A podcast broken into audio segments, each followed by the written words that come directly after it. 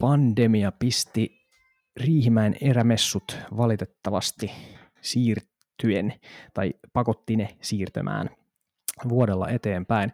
Ja meillä oli ajatuksena siinä Metsästäjäliiton kanssa, että me keskusteltaisiin liiton ohjelmalavalla erilaisten kiinnostavien metsästäjähahmojen kanssa. Ja kun Instagramissa liitto kyseli, että kenenkähän kanssa kannattaisi siellä lavalla jutella, niin Timo Pirppu nousi siellä esille. Sieltä aika montakin kertaa.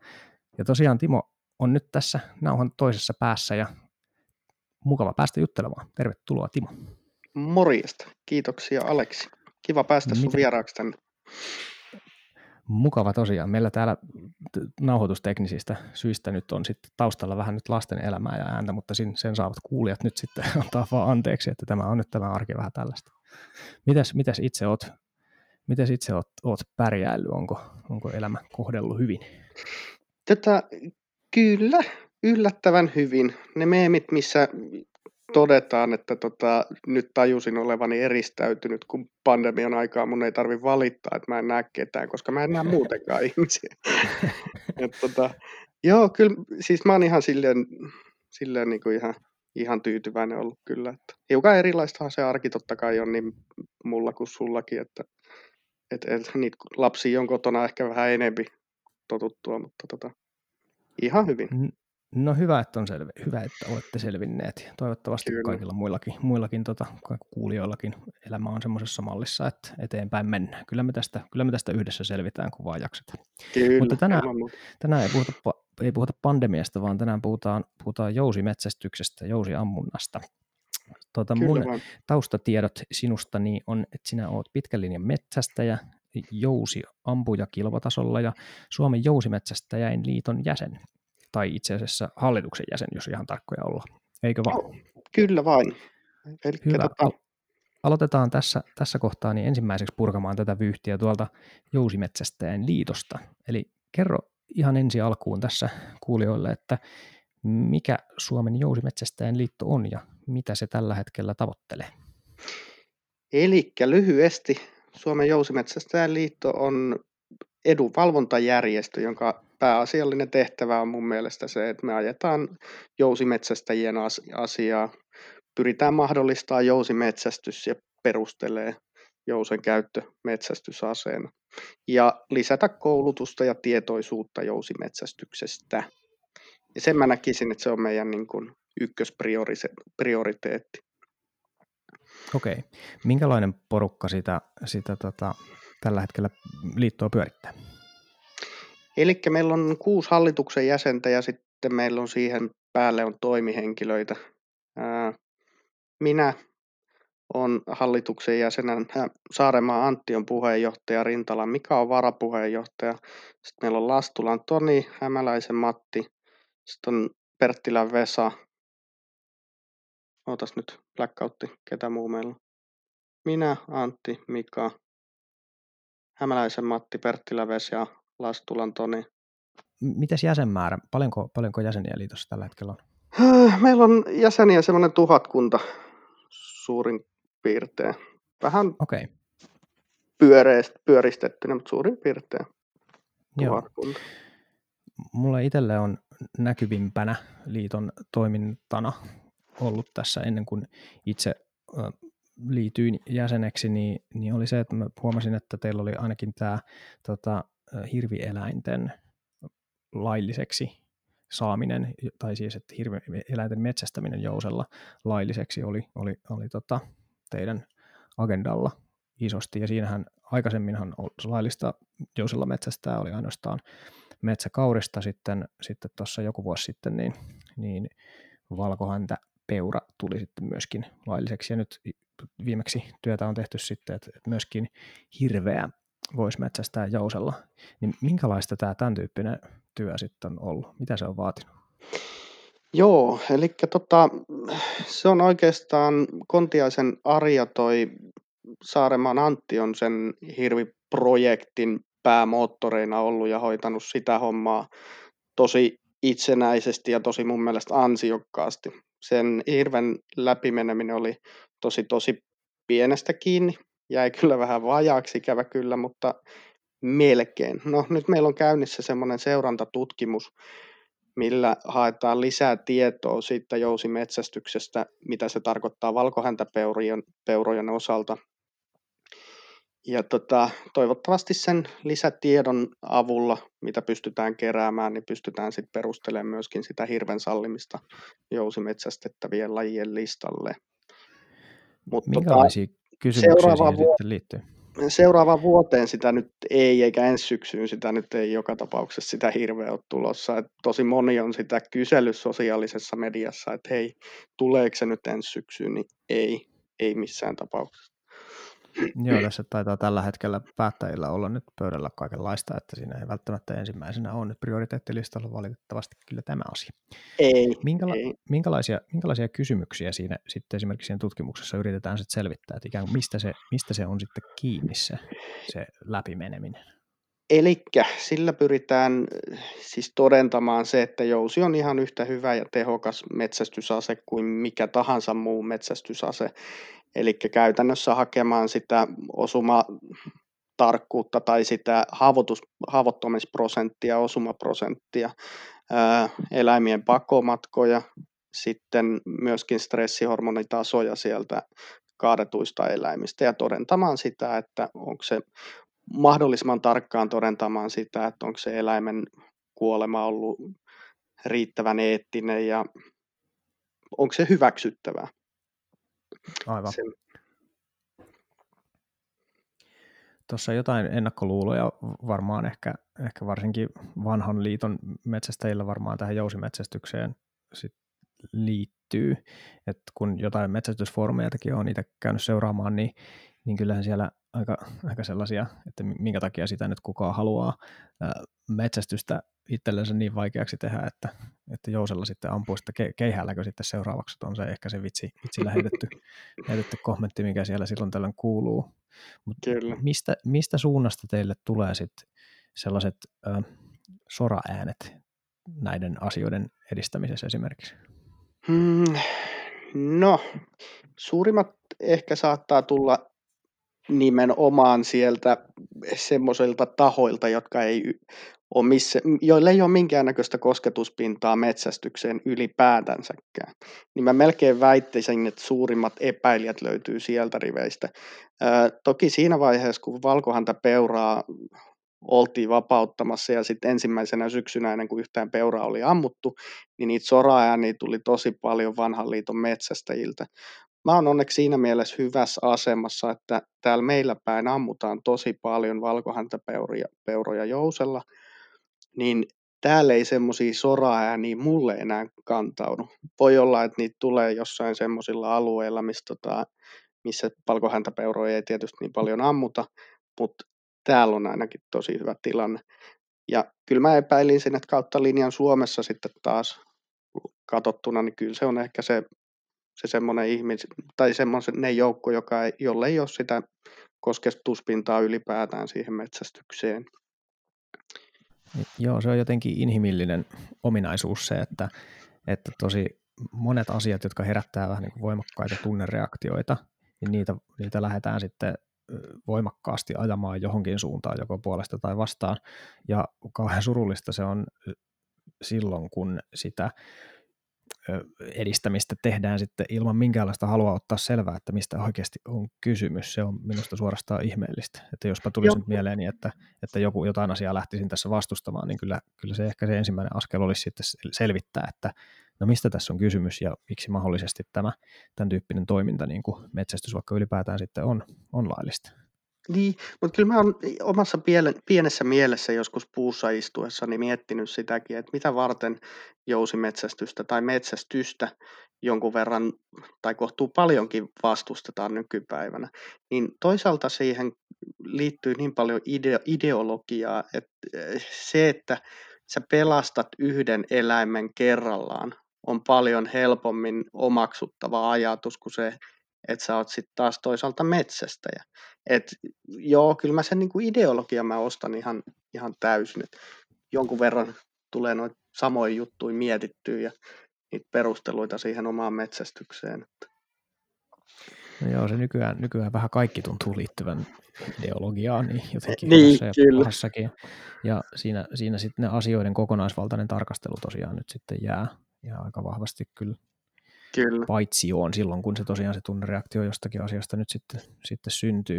Että tossahan sitten kiinnostava kysymys sitten on se, että onko se jotenkin yhden elämän tai eläimen pelastaminen hinnalla millä hyvänsä, niin onko se eettinen valinta vai ei, jos se esimerkiksi, nyt jos ajatellaan vaikka nyt tätä pienpetoaihetta, mitä on tässä käsitellyt muutamankin kerran, niin on kiinnostava kysymys, että kumpi on pahempi, se, että otetaan yksittäiseltä eläimeltä henki pois, vai se, että aktiivisesti ei tehdä mitään, ja siitä seuraa taas sitten vaikkapa kokonaiselle eläinpopulaatiolle isoja ongelmia. Kyllähän peurankannan kasvu on aika kiinnostava juttu sit myöskin ilmiönä, jos nyt sitten metsästystä ei sitten tehtäisikään. Kyllä, ja tästä pienpetojen pyytämisestä ja supikoirasta, niin siitä mulla olisi niin paljon intohimoja väitellä, mutta se on aihe, mikä on liian tulenpalava ja ehkä liian semmoinen tulenarka, että siihen me ei ehkä voida kauhean syvällisesti mennä. Eikä tällä kertaa tarvikaan, että nyt me ollaan tässä jousimetsästyksen äärellä muutenkin, ja se on aiheena itsekin kyllä ihan riittävän kattava. Kyllä. Miten, jos nyt ajatellaan, tai mulla on sellainen mielikuva, että sä itse asiassa sanoit tuossa aikaisemmin, että esitit sellaisen kysymyksen, että miksi metsästystä vastustetaan, ja kuinka paljon sitä tehdään, niin mun havainnot on, että mä luulin, että sitä vastustettaisiin paljon enemmän kuin sitten todellisuudessa tuli vastaan. Et mun havainnot on ollut enemmänkin, että yksittäisiä ihmisiä kyllä on, jotka osaa aika taitavillakin keinoilla sitten tuoda sitä jotenkin omaa ideologiansa sitten esille, esimerkiksi yrittämällä vaikuttaa just nyt niin kuin lainsäädäntöön tosi jotenkin kiinnostavillakin perusteilla tai ottamatta selvää siitä asioista, niin tämmöisiä yksittäisiä, tämän tyyppisiä vastustajia on. Sitten toinen tyyppi, kyllä, johon mä oon törmännyt, niin on sitten toi, mä oon muutamankin sellaisen niin kuin kirjallisuuden esimerkin lukenut, jossa aika jännittävällä näkökulmavalinnalla käsitellään sitä ikään kuin metsästäjän motiivia ja sitä logiikkaa, että minkä takia sitä tehdään. Ja se on aikamoista mielikuvituksen tuotetta, ja siinä huomaa tosi vahvasti sen, että siinä otetaan vahva niin kuin näkökulma siihen, että tässä on kyse absoluuttisesta pahuudesta, ja sitten keksitään ja kuvaillaan ja kuvitetaan sitä sitten tätä valintaa. Kyllä. Aika mielikuvituksellisillakin sanankäänteillä kyllä tämän tyyppisiä esimerkkejä on, mutta niitä on kuitenkin vähemmän kuin mitä mä kuvittelin. Et esimerkiksi tässä mun kysymys nyt tämän pitkän alustuksen jälkeen niin on sulle se, että mikä näkemys sulla on esimerkiksi nyt niin kuin kiinnostuksen suhteen jousimetsästystä kohtaan? Miten se on kehittynyt siinä aikana, kun sä oot ollut näissä hommissa aktiivisemmin mukana? Mielenkiintoinen kysymys. Siihen mielenkiintoa on koko aika enempi ja enempi. Ja mielenkiintoa myöskin semmoisilta ihmisiltä, joille ei ole kokemusta metsästyksestäkään välttämättä. Et joillain saattaa nykypäivänä olla se, että lähdetään metsästämään ja ostetaan tai lähdetään jousimetsästyksen kautta. Esimerkiksi käsittääkseni sulla oli niin, että joo, jousen kautta lähdettiin tutustumaan siihen lajiin. En osaa ihan tarkkoja lukuja, joudun menemään ihan puhtaasti mutulla, mutta on se lisääntynyt. Valkohäntäpeuran saaminen niin kuin jousella metsästettäväksi lajiksi, niin se ei niin paljon lisännyt jousimetsästyksen suosiota räjähdysmäisesti, mitä mä oletin. Et ensimmäisen kauden jälkeen mä ajattelin, että tämä porukka tulee tuplaantumaan ja tämä niin kuin ala tulee lisääntymään ihan huimasti, mutta niin ei käynyt. Pysyttiin mun mielestä tosi maltillisissakin niin kuin jousimetsästyksen metsästäjien määrien kasvussa. Mun mielestä se oli ehkä jopa hyvä. Nyt se pysyy jollain tavalla kontrollissa se ja touhu ja se koulutuksen määrä pysyy jollain tavalla suhteessa siihen jousimetsästäjien määrään ja sama se kokemusperäinen tieto, mitä siellä kentällä sitten jakautuu, niin se pysyy niin kuin tietyllä tavalla hanskassa.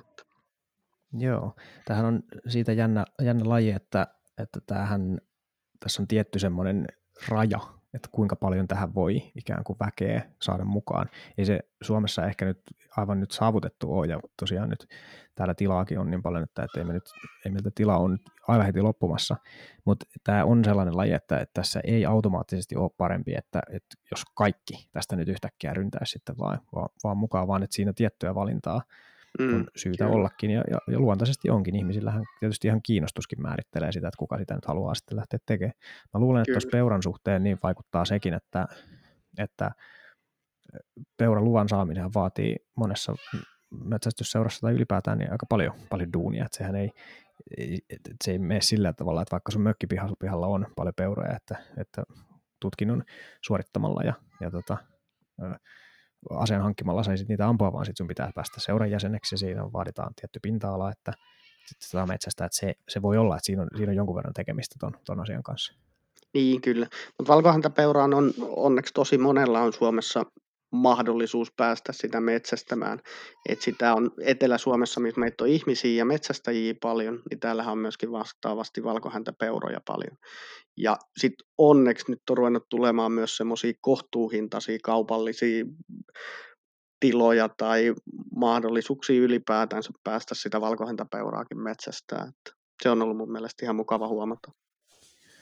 On kyllä. Ja kyllä tässä sitten kun on päässyt alkuun vähän tämän elämäntavan kanssa, niin kyllä sitten kun ihmisiä rupeaa tutustumaan ja niiden kanssa viettää vähän aikaa, niin kyllä niitä jahtimahdollisuuksia sitten alkaa vähän niin kuin löytyä. Että se ihan alkuun pääseminen, niin se on se vaikein juttu, että löytää sen ensimmäisen mahdollisuuden ja mahdollisesti vaikka jonkun vähän semmoisen mentor-tyyppisen hahmon, joka voi auttaa, mutta kyllä niitä mahdollisuuksia sitten on, jos vaan on aktiivinen ja kohtelias ja muuten järjissä. Niin, kyllä, se on ihan totta. Mä luulen, että tuossa voi olla, että siinä jousimetsästyksessä viehättää sekin, että se harjoitteluhan on helpompaa kuin ruutiaseella, koska tässä nyt itselläkin on mahdollisuus harjoitella tuolla yläkerrassa tällä hetkellä, vaikka asun keskellä kaupunkia, ja tuliaseella niin ei aivan samalla tavalla. Ei. Enemmän siitä tulee sanomista. Niin, kyllä. Ja enemmän tulee reikiä seinäänkin. Joo, kyllä. Kyllä vaan. Joo. Ja toki mun mielestä se havainto, miten sä tuossa teit, että moni vähän niin kuin aloittaa metsästysuran sen jousimetsästyksen kautta, niin kyllä sekin varmaan on totta. Siinä on joku semmoinen, jotain sellaista, että siihen on niin kuin helppo päästä jotenkin sisään. Vähän yllättäen, vaikka lajinahan se on ihan tosi vaikea, eikö vaan? On. Lajina jousimetsästys on kuitenkin paljon haastavampaa kuin moni ruutimetsästys, ja se vanha viisaus, mikä joskus on sanottu, että jousimetsästys alkaa siitä, missä ruutimetsästys päättyy. Et silloin kun sä näet sen peuran ristikossa 100 metrin päässä, niin kiväärillähän sä vedät silloin jo vivusta. Ja se tilanne on ohi, mutta jousimetsästyksessähän se tilanne vasta silloin alkaa, että miten sä pääset siitä sitten taas lähemmäksi. Se on ilahduttavaa mun mielestä, että ihmiset aloittaa jousimetsästyksellä ja ne näkee sen niin helpoksi vaihtoehdoksi lähteä metsästämään. Ja kyllä se on ihan taivaan tosi asia, että jos sillä jousella sitten saat niitä onnistumisia ja se homma rupeaa toimimaan sen jousen kanssa, niin sen jälkeen siirryttäessä, mikäli joskus haluaa lähteä laajentamaan sitä repertuaaria ruutiaseilla, niin silloin se vaan on tavallaan helpompaan siirtymistä. Niin ehkä näin, ja eikä se asioiden vaikeus sinällään ole mitenkään huono asia, että kyllähän ihmiset nauttii haastavien asioiden tekemisestä muutenkin, että jos joku juttu on liian helppoa, niin ei se sitten tunnu yhtään kivalta, joskaan mä nyt tässä kyllä ehkä sen ruutiaseella metsästämisen vaikeutta vähän vähättelisi sitäkään, että kyllä siinäkin omat haasteensa ja epäonnistumiset on tiedossa. Jos kyllä, on totta kai, ja metsästys on metsästystä, että sitä ei ikinä sitä saalista ei haeta metsästä, vaan kyllä sitä joudutaan niin kuin pyytämään sieltä. Näin se on.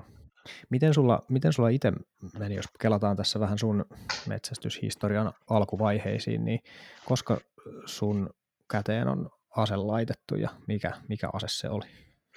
Se on ollut haulikko silloin, kun mä olin semmoinen 15-vuotias nuori poika tuolla maaseudulla asuin.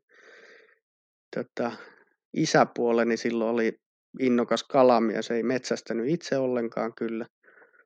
kysyi multa vaan joku kerta, että hei, että haluaisitko sä ruveta metsästämään? Ja totesin hänelle, että joo, mikä ettei, että kuulostaa hyvältä. Että mulla oli kyllä totta kai tuttuja maaseudulla, jotka metsästi, vanhempia miehiä ja joku kaverikin oli saattanut käydä metsästäjätutkinnon jo suorittamassa. Ja siitä se sitten lähti. Isäpuoli ilmoitti mut metsästäjän tutkintoon ja sen suoritin ja sitten käytiin ostaa mulle ase ja se oli meidän perheen ainut ruutiaseni oli mun nimillä ja mun omistama ase.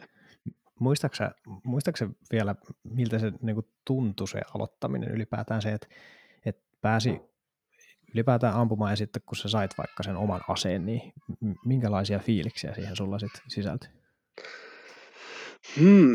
Mitähän fiiliksiä?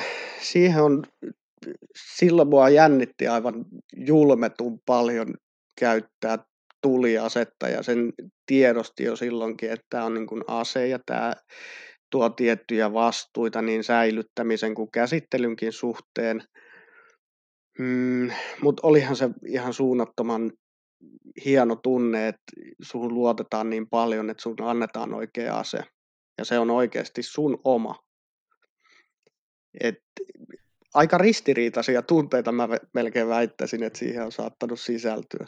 Ja sitten taas se, että sulla oli vapaus siihen, että sä saat lähteä oikeasti aseen kanssa metsästämään, niin se oli vaan niin kuin hieno juttu.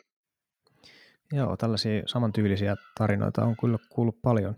Mulla on sellainen teoria tuossa just, että paljon siitä aseen vaarallisuudesta kääntyykin itse asiassa semmoiseksi kasvatukselliseksi eduksi. Että kun niin, monesti yhteiskunnassa lapsia ja nuoria pidetään vähän semmoisessa holhotussa asemassa, että niitä pyritään kolhia vaan sitten mahdollisimman semmoiseen salonkikelpoiseen kuntoon erilaisilla tavoilla, niin siinä helposti voi käydä sillä, että sitä vastuuta ei sitten tule annettua. Ja miten sitä vastuuta sitten voisi oppia, jos ei sitä mistään saa? Ja kun tuossa kuitenkin se on, niin kuin sanoit, niin se on ihan ilmiselvää, että tämä on vaarallinen vehje, niin siinä sitä todella sitä vastuuta sitten on, niin kyllä siinä varmasti monella vahvoja tunteita sitten sisältyy. Niin, kyllä.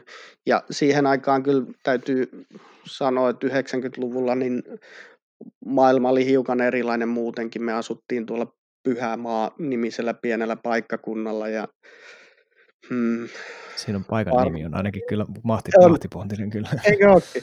Aivan ihana semmoinen pieni saaristolaiskylä ja meillä oli vene rannassa aina tankattuna ja sen käyttöoikeus, vapaa käyttöoikeus ehkä olisikohan joskus 5.-6.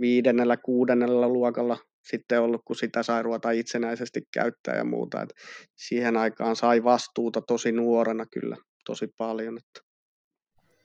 Ja ehkä siinä maaseudulla voi olla vähän erilainen suhtautuminen tuohon tilan antamiseen sitten muutenkin kuin kaupungissa, että ikään kuin sitä jotenkin se ympäristö ei näyttäydy jotenkin ihan niin vaarallisena ehkä kuin kaupungissa. Niin, kuuloin tässä nyt jotenkin, en mä oikein, nyt mä tosiaan tässä Helsingissä asun itse ja mun tämän hetken tulkinta on kyllä, että ei minua kyllä täällä ole pelottanut oikein kertaakaan, että puheet huumehörhöistä, jotka joka puolella tulee vastaan, niin on kyllä monesti vahvasti liioiteltuja, mutta kyllä täällä on tiettyjä vaikeuksia on siihen, että jos mä nyt päästän lapset tuosta ovesta ulos, että menkääpähän puuhastelemaan, niin kyllä siinä vähän ehkä tiettyä huolta sitten tulee, jos nyt vaikka ihan pelkästä liikenteestä jossain muualta. Niin, kyllä. Joo. Niin omat haasteet joka puolella, että se on ihan... No, mites sitten, kun olit aikas tällä tuliaseella sit metsästä, niin missä kohtaa sulle sitten tämä jousi löytyi repertuaari ja miten se tapahtui?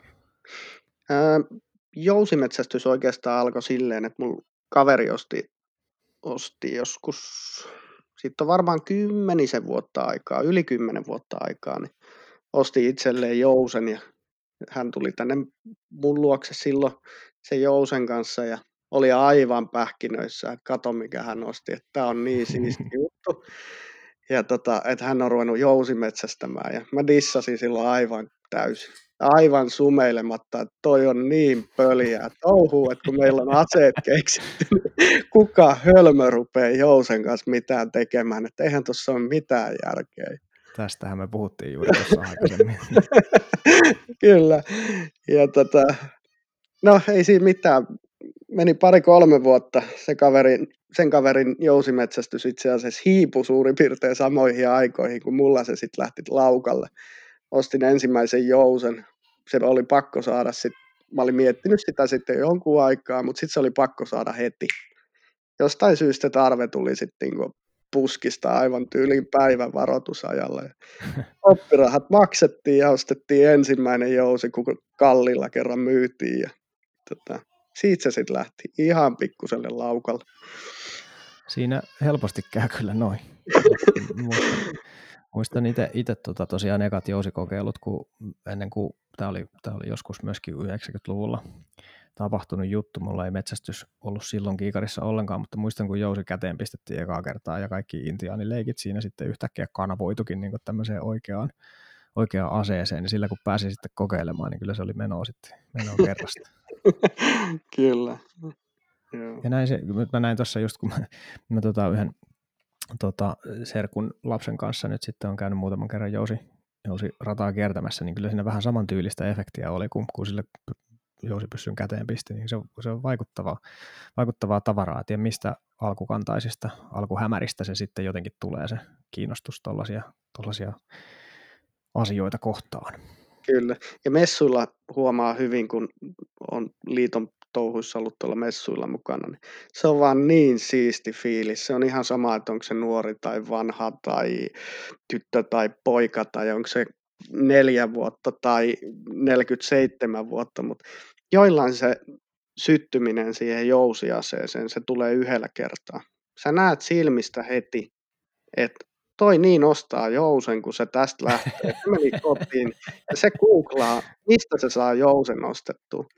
Yksi mun hyvä ystävä tuolta Parkanosta, että itse asiassa hän kävi erämessuilla yksi vuosi tuossa Pirkanmaan erämessuilla. Ja, näin heti, että jaha, tämä jätkä tulee niin ostaa jousen. No, meni vuosi siitä eteenpäin, mä unohdin koko kaverin. Se tuli seuraavana vuonna, tuli taas semmoinen nuori innokas kaveri siihen juttelee niitä näitä. Ja sitten mä puhelin, että niin, että mitä, että onko sulla jousta? Joo, mä läksin täältä viime vuonna, niin mä ostin samaten itselleen jousen. Joo, kyllä se iskee. Tuossa niin huomasin sellaisenkin efektin, kun tuossa metsästystähän pidetään varsin miehisenä lajina, ja voi tietysti olla, että ihmisen niin kuin sanottu kehityshistoriasta jotain semmoisia pieniä painokertoimia tulee siihen, että pojilla saattaa joskus se kiinnostus suhtautua eri lailla kuin tytöillä. Mutta olen huomannut myöskin sellaisen efektin tuossa, että kun mä oon lasten kanssa, kun aina koittaa viettää aikaa ja sitten miettiä, että mitä niiden kanssa tekisi, niin yksi semmoinen, missä on antanut ruutuajasta vähän löysää, on se, että jos katsotaan isän kanssa yhdessä jotain metsästysvideoita, niin sitä saa tehdä vähän enemmän tai vähän löysemmällä niin kuin liealla. Mm. Niin tyttären kanssa, kun on just tässä, kun Saarenmaa Antin tuossa mainitsit, niin tämän Avaajilla podcastin jousimetsästysjaksoa katsellut, ja siinä on tyttärelle esiintynyt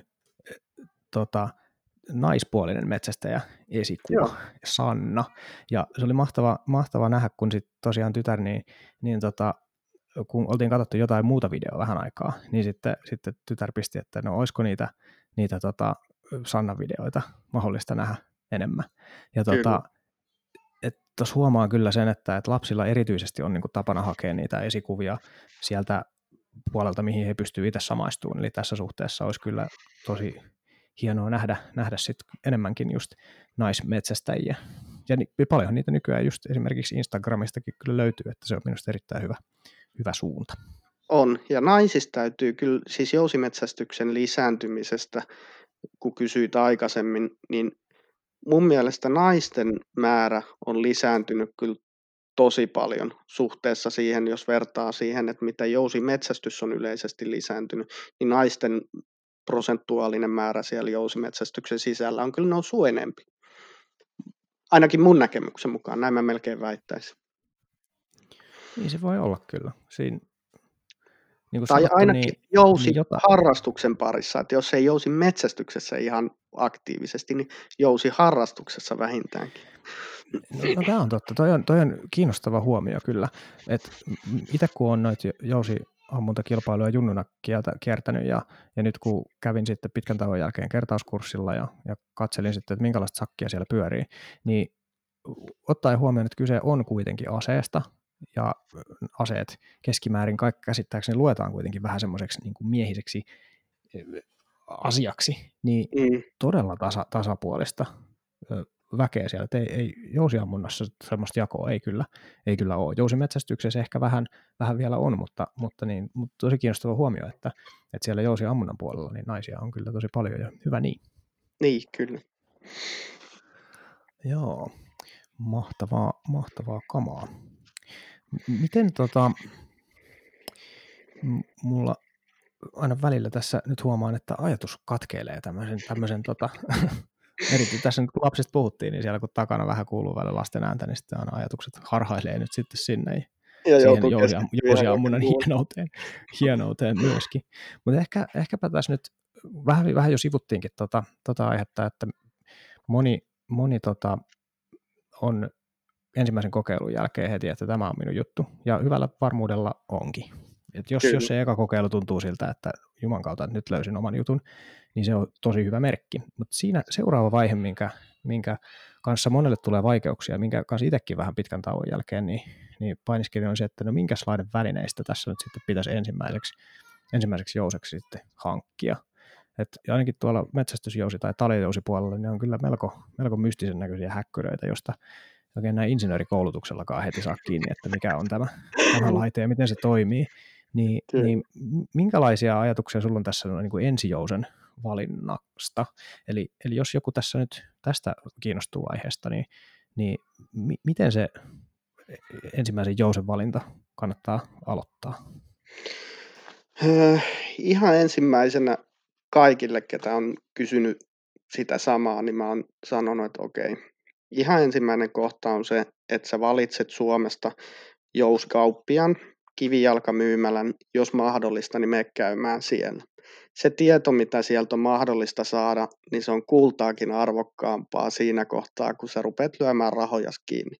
Nimimerkki olen maksanut oppirahani juurikin siitä typeryydestä, että ostin kaverilta, kun kalliilla sain. Ja kalliimmaksihan se todellakin tulee. Joo, eli jos mahdollista, niin kivijalkamyymälään. Sitten yleensä ihmiset kauhustelee. Mä en tiedä, mistä se johtuu, mutta jos mietitään aseita yleisesti, niin jousiaseiden hintoja kauhistellaan. Ja eihän se jousi loppujen lopuksi... Messuilla moni kysyy, että no paljolla päästään alkuun, millä euromääräisellä summalla. Se on aika yleensä semmoinen heti ensimmäisiä kysymyksiä. Niin 500 on semmoinen, että sillä päästään niin kuin lajiin kiinni jotenkin, mutta jos sulla on varaa pistää tonni, pistä nyt ihmeessä tonni heti, koska muuten sulla menee 1,5 tonnia myöhemmin. Eli käytännössä silleen mä lähtisin liikenteeseen, jos mä olisin nyt tällä tiedoilla, mutta mä olisin uusi jousimetsästäjä, niin mä menisin kivijalkamyymälään ja mä miettisin sen kipurajan, että mitä mulla on varaa pistää ja sen jälkeen mä lähtisin kokeilemaan ja käytännössä kaikki suuret jousimerkit tällä hetkellä on hyviä ja laadukkaita jousia. Se, että mitä ominaisuuksia sä sieltä jousista arvostat ja arvotat, niin se on sitten niin käyttäjäkohtainen juttu. Se on ihan, siihen on vaikea sanoa mitään, että mikä on parempi ja mikä on huonompi. Joo, kyllä. Otin kiusallani auki tässä yhden tuliaseita myyvän kaupan nettisivut ja kyllä tässä nyt 2 tonnia hintalappuja no niin kuin ihan alkulähdössä kyllä katellaan. Että kyllähän täällä tietysti aina nyt joku semmoinen halvempikin vehe sieltä tuliasepuoleltakin löytyy, mutta että se on mielestäni jännä ajatus, että jousiase olisi kallis. Mun mielikuva on ehkä enemmänkin vähän päinvastoin, että ainakin jos uutena lähtee asetta ostamaan, niin varsinkin jos siihen optiikkaa vielä pitää päälle ostaa, niin sitten puhutaan kyllä semmoista hinnoista, että kyllä jousimetsästys siihen nähden halpaa huvia. On, ja jouset on, Antti Saarenmaa joskus sanoi mun mielestä hyvin, että jousien hinta on suhteessa suoraan haulikoiden hintoihin. Että jos sä ostat käytetyn edullisen haulikon, niin sä saat sen 3 huntilla. Niin sä saat edullisen käytetyn jousenkin. Mutta sitten se yläpää menee siellä muutamassa tonnissa. ja sen enempää on tosi vaikea saada edes sinne. Ja sitten kun katsotaan taas pitkällä juoksulla sen jousen käytön hintaa, että jos sä oot vähän fiksu, sijoitat vähän niihin taustoihin, etkä paukuttele niitä nuoliin mihinkään ladon seinään tai muuta, niin jousen kanssa harrastaminenhan on tosi halpaa suhteutettuna siihen, että paljon sä käytät siihen aikaa. Ja mäkin esimerkiksi ammun ihan julmetun määrän nuolia vuoteen, niin lähes ilmasta. Vaikka laskee miten se jousen hankintahinnan ja muuta, niin on halpaa harrastaa. Kyllä se hinta per laukaisu tosiaan se alkupanostuksen jälkeen niin on kyllä huomattavasti paljon armollisempi sitten, jos ei niitä nuolia sinne seinään tahi metsään ammu. Ja välillä niinkin käy, ei se vaarallista ole sekään. Kyllä. On kyllä samaa mieltä tuosta, että kyllä mä oon pitänyt itse myös semmoista, että tuon suurin piirtein semmoinen, että jos semmoinen olisi nyt uuteen laittaa, niin se olisi hyvä. Ehkä vähän halvemmallakin mahdollisesti voi päästä, mutta että just että alle 500 jos saat, niin sitten pitää osata kyllä jo valkata tosi tarkkaan ja säätää itse. Et mun mielestä se kivijalan käyttämisen yksi iso arvo on siinäkin, että sitten tosiaan ne säädöt on mahdollista saada siellä myöskin kohdalleen, koska se pyssyn säätäminen ilman kokemusta, niin se vaatii kyllä melkoista opiskelua. Se vaatii hermoja ja YouTubea ja se on vaan se vaikeampi tie ehkä. Niin. Näin se vähän on ja siinä voi ehkä se mielekkyyskin sitten siinä matkalla ehkä vähän sulaa. Jos homma ei toimi ja yhtään et tiedä mistä on kysymys, niin on se vähän rankka lähteä sitten sitä tietä kulkemaan. Toki sekin joillekin sopii. Kyllä. Joo. Mä yksi sellainen lempiaiheeni tai semmoinen, mitä mä oon itse paljon pohtinut, on sitten taas se jousen vetojäykkyys, mitä nyt sitten ensi jouseen sitten pistetään, että jos metsästyshaaveita on, niin se 40, oliko se puoli paunaa, mikä nyt sitten on näissä jousiaseissa se vetojäykkyyden yksikkö, niin se on tietysti minimi. Mutta mä oon miettinyt sellaista kuvioona niin kuin itse jousiharrastuksen aloittamisen läpikäyneenä, että mä oon ollut vähän huolissani siitä, että kuinka helposti siinä tulee otettua itselle liian jäykkä jousi, vähän sillä ajatuksella, että jäykempi on tehokkaampi ja näin ollen parempi.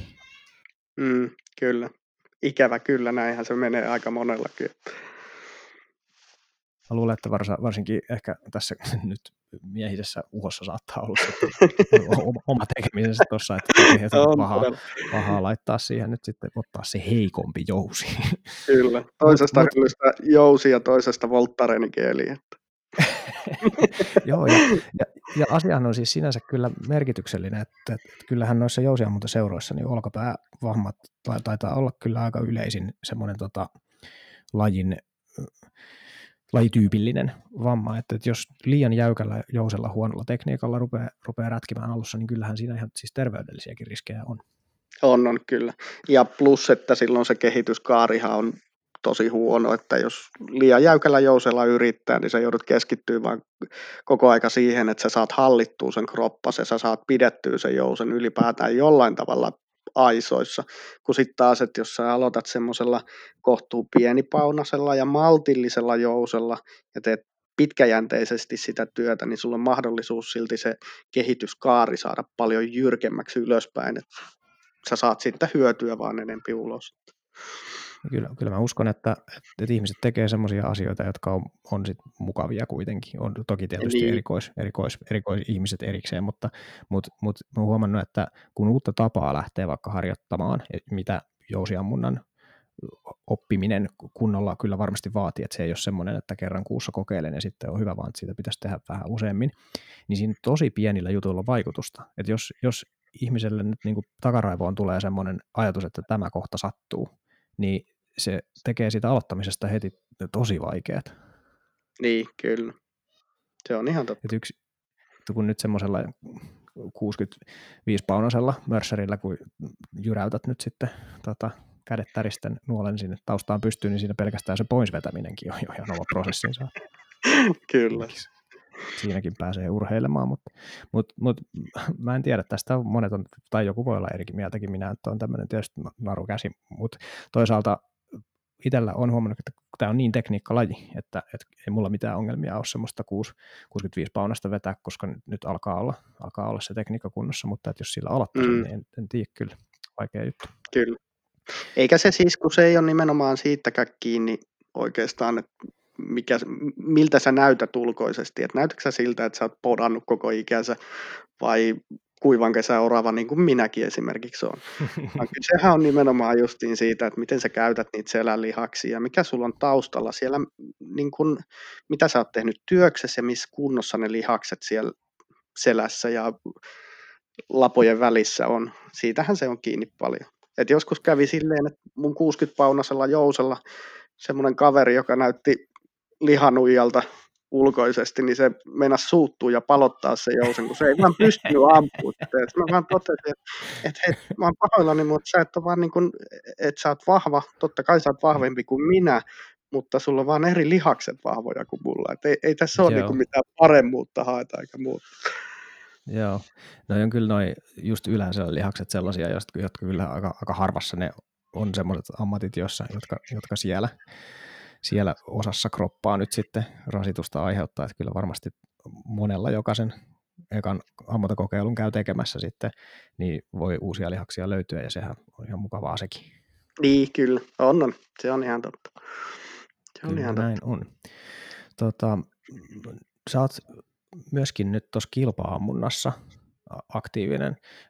Miten sä itse nyt niinku rajaat tai priorisoit sun ajankäytön suhteen, että metsästys tietysti on yksi aikaa vievä aihe, ja tämä kilpa-ammunta tietysti tukee sitä, tai ne ei ole täysin erilliset tietenkään, mutta miten sä itse niin kuin näet, oletko sä niin kuin metsästäjä vai kilpa-ammunta ensisijaisesti? Paha kysymys.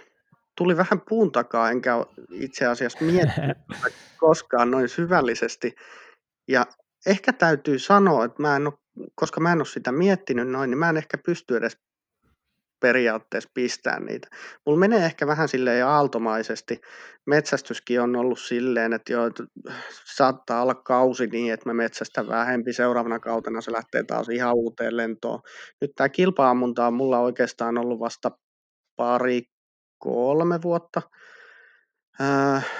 Oikeastaan viime kesä oli kaikkein kovin, koska mä huomasin, että sitten mä rupesin pärjäämään jo tuolla FFA-puolella ja että siinä on niinku oikeasti jotain järkeä panostaa siihen. Niin viime talvena mulla oli metsästys taas tosi pienellä ja sitten taas joulukuussaksi mä laskin, että mä kävin ampumaradalla 24 kertaa yhden kuukauden aikana. Okei, joo. Niin viime talvena meni ehkä kyllä silleen, että mä ammuin. Ja olin ehkä enempi kilpa-ampuja kuin metsästäjä, mutta kyllä ehkä niin kuin aikaisemmin se on ollut nimenomaan just niin päin, että ensisijaisesti metsästäjä ja toissijaisesti, kunhan käy lätkyttämässä radalla vähän kilpailujakin. Niin just. No, sekin on semmoinen ihmistä ohjaava tekijä kyllä, että jos jostain tulee menestystä tai joku tuo semmoisen fiiliksen, että no hei, tämähän sujuu, niin sitähän sitten helposti tekee enemmän. Ja näinhän tässä nyt ainakin Instagram feedin perusteella on käynyt, että siellä on muutamiakin palkintoja on käyty pokkaamassa. Joo, ja oikeastaan se on nimenomaan se, että yrittää hakea niitä rajoja, että mihin niin kuin rahkeet riittää. Että sitähän ihmiset tekee aina. Sitä vartenhan ihmiset tekee kaiken maailman tyhmiä juttuja, kiipee vuoria ja huipulle ja muuta. Ja mulla se on ehkä justiin nimenomaan sitä, että mä haluan tietää, että kuin hyvin mä pystyn ampumaan. Pois lukien, tai mä joka tapauksessa nautin siitä, että mä näen niitä nuolia siellä ilmassa ja pystyn katsoa, miten se lentää. Ja sitten kun tulee se hyvä päivä ja hyvä flow, kun aina kun osoittaa, niin se aina osuu. Ei tarvitse oikeastaan tehdä mitään, niin se on aivan mahtava fiilis, mutta kyllä osittain myöskin, tai isolta osalta se, että haluaa kokeilla, että no okei, että kuinka pitkälle tämän kanssa sit pystyisi oikeasti niin kuin pärjäämään. Se on vaan joo, kyllä. Ja sitten niin kuin sanottu, niin kuin nämä ei ole sinänsä poissulkevia, että jos vaikka jotain semmoisia maasto 3D-kisoja käy ampumassa, niin se, kyllähän siinä varsin lajityypillistä harjoitusta sitten tulee, että siinä tositilanteessa ei paljon rupea kylmäämään, että onko tältä matkalta, vaan sen sitten kyllä tietää. Kyllä, ja sama kuin stressin sietokyky ja se jousen hallinta stressitilanteessa, niin tottahan ne tukee toisiaan. Niin metsästys sitä kilpa-ammuntaa, kun se kilpa-ammuntaa sitä metsästystäkin. Että.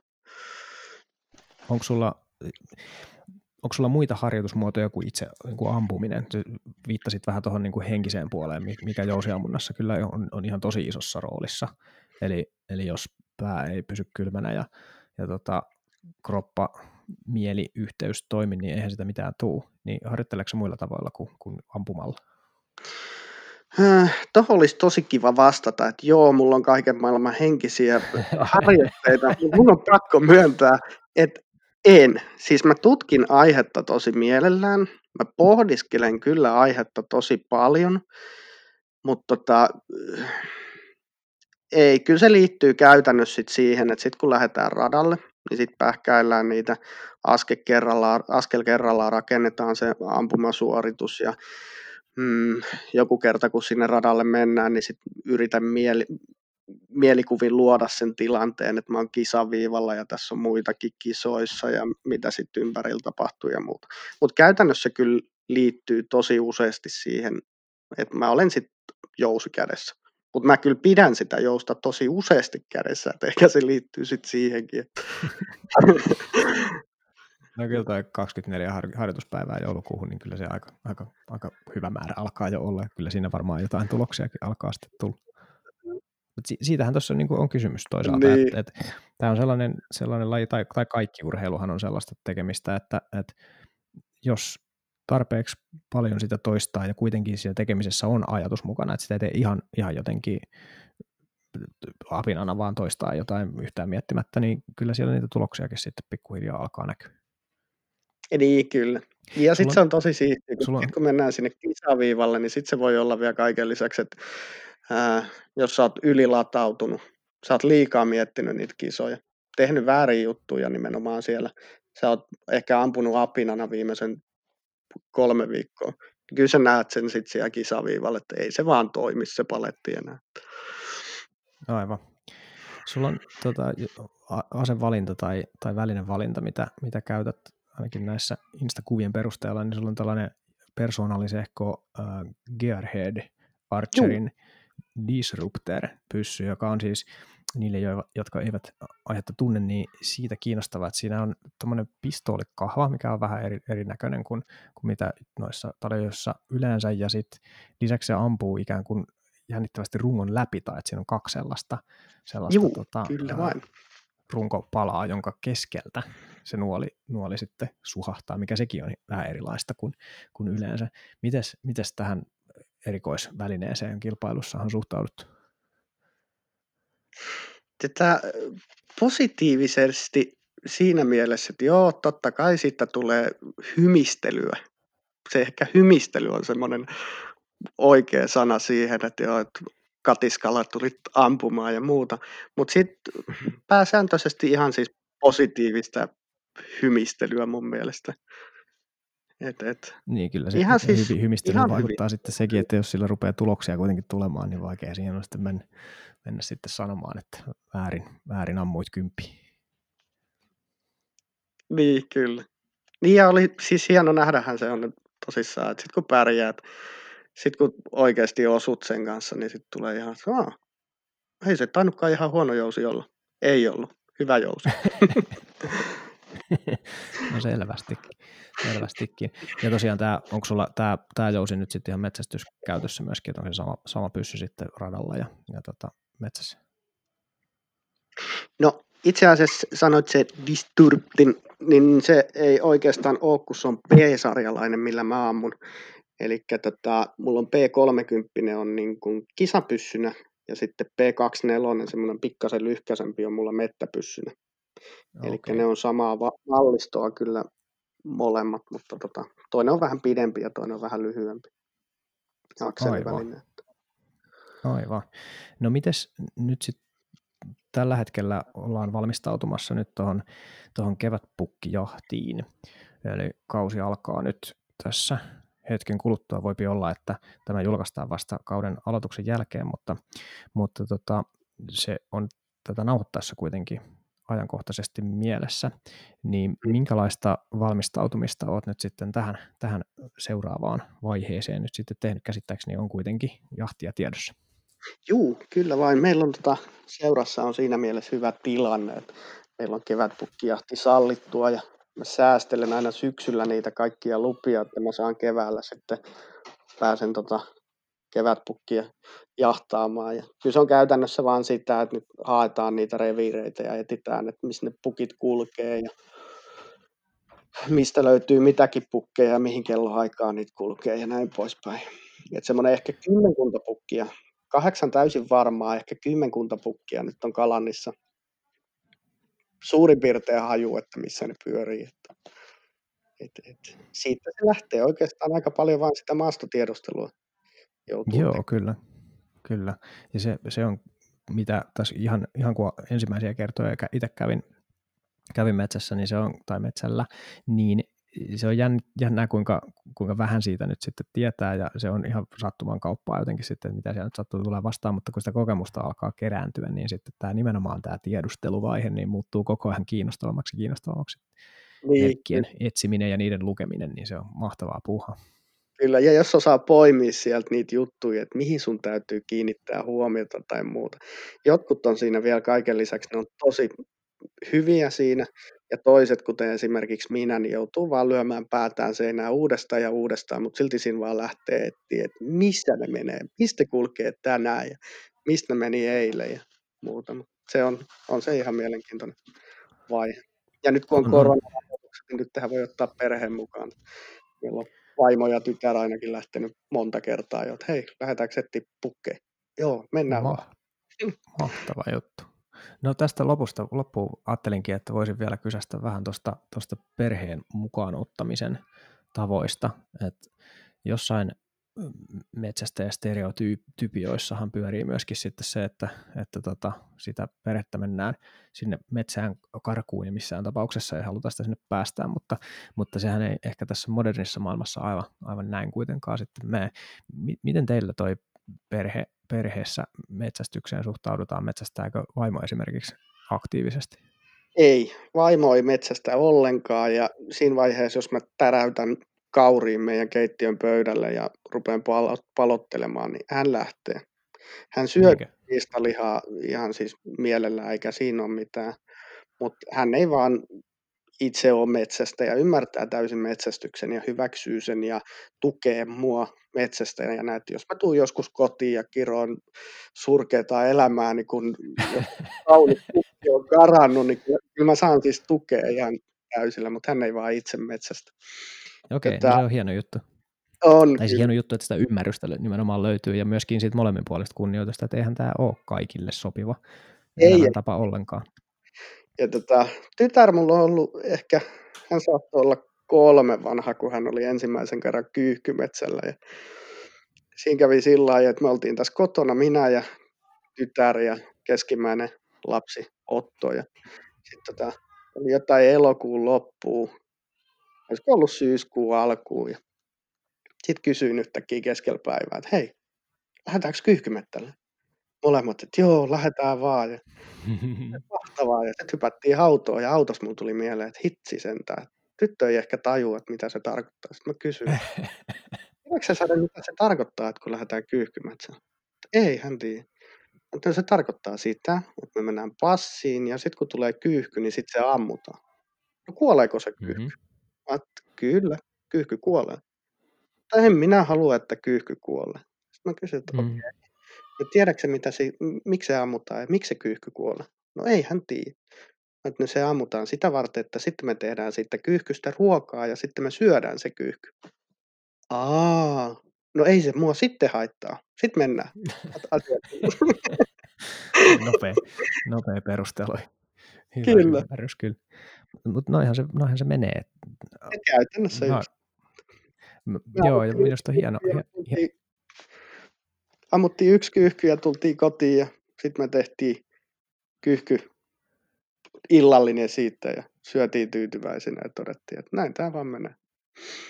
Joo, näin se vaan on. Ei se järkyttävyys aiheessa sinänsä olekaan aivan niin jotenkin fataali tai brutaali kuin ehkä voisi joku ajatella, että lapset kyllä ymmärtää sellaisia asioita, joita lapsille selitetään. Että tuossa en ole myöskään itse nähnyt mitään tarvetta sillä, että lapsia pitäisi tuolta elämän todellisuudelta nyt sitten suojella. Et tokihan siinä tietysti nyt sitten lapselle se normalisoituu ja se kysymys on, että tekeekö lapsi tuossa nyt sitten oman valinnan vai ei, niin enpä tiedä, mutta toisaalta eipä tässä kyllä meidän perheessä kyllä lapset muutenkaan välttämättä nyt ihan rehellisesti sanottuna niitä omia valintoja nyt aivan rajattomasti saa tehdä, että kyllähän se vanhemman vastuulla sitten kuitenkin on se lapsen kasvatus jotenkin antaa. Niin. Mutta sitten taas toisaalta kyllä vanhin poika on nyt 14, keskimmäinen on 12 ja nuorimmainen on nyt 7, niin meillä ei siis metsästä kukaan muu meidän perheessä kuin minä. Vanhin poika ei ole ollenkaan kiinnostunut. Hän on nähnyt metsästystä, kuolleita eläimiä, hän on nähnyt palottelua vierestä, hän on nähnyt, kun nyljetään kettua, jotta myydään se nahka, mutta häntä ei ole vaan kiinnostanut. Eli kyllähän niin kuin silti lapset osaa itse sen poimia, että mitä he haluaa tehdä ja mitä he ei halua tehdä. Ja mun mielestä se on ihan ok. Ei kaikkien kuulu olla metsästäjiä eikä kaikkien kuulukaan ruveta metsästämään. Että jos haluaa, niin se on vaihtoehto ja sitten neuvotaan, että miten se aloitetaan ja mitä se tarkoittaa, mutta pakko ei ole. No se on kyllä erittäin hyvä ajatus ja hyvä periaate. Noin se kyllä ehdottomasti menee. Hyvä tarkennus kyllä tämä. Tuossa tietysti mahdollista on sekin, että voihan olla, että se kiinnostus sitten herää pitkälläkin viiveellä ja sitten se voi tullakin joskus vasta myöhemmin, mutta siinäkin tapauksessa niin tuossa lähestymisessä on se hyvä, että silloin se valinta on kuitenkin heidän omansa ja ainoastaan semmoista valinnat, mitä itse saa tehdä, niin ne on sitten aidosti kuitenkin omistettuja. Niin, kyllä. Ja meidän aikuisten tehtävähän on nimenomaan istuttaa niitä siemeniä, mistä lapsi sitten itse kasvattaa sen, että mitä rupeaa tekemään. Samahan se on jousiammunnassa, jousimetsästyksessä, että me voidaan vaan messuilla tiputtaa niitä siemeniä niihin nuoriin metsästäjien alkuihin tai vähän vanhempiinkin ja toivoa, että se itää joskus. Minusta tähän ajatukseen on hyvä lopettaa tämä keskustelu. Erittäin paljon kiitoksia kaikista näistä kokemuksista ja ajatuksista ja tosiaan niin tsemppiä metsästäjien edunvalvontaan ja metsästys onnea kaurispukki jahtiin. Kiitos, sitä samaa sulle Aleksi.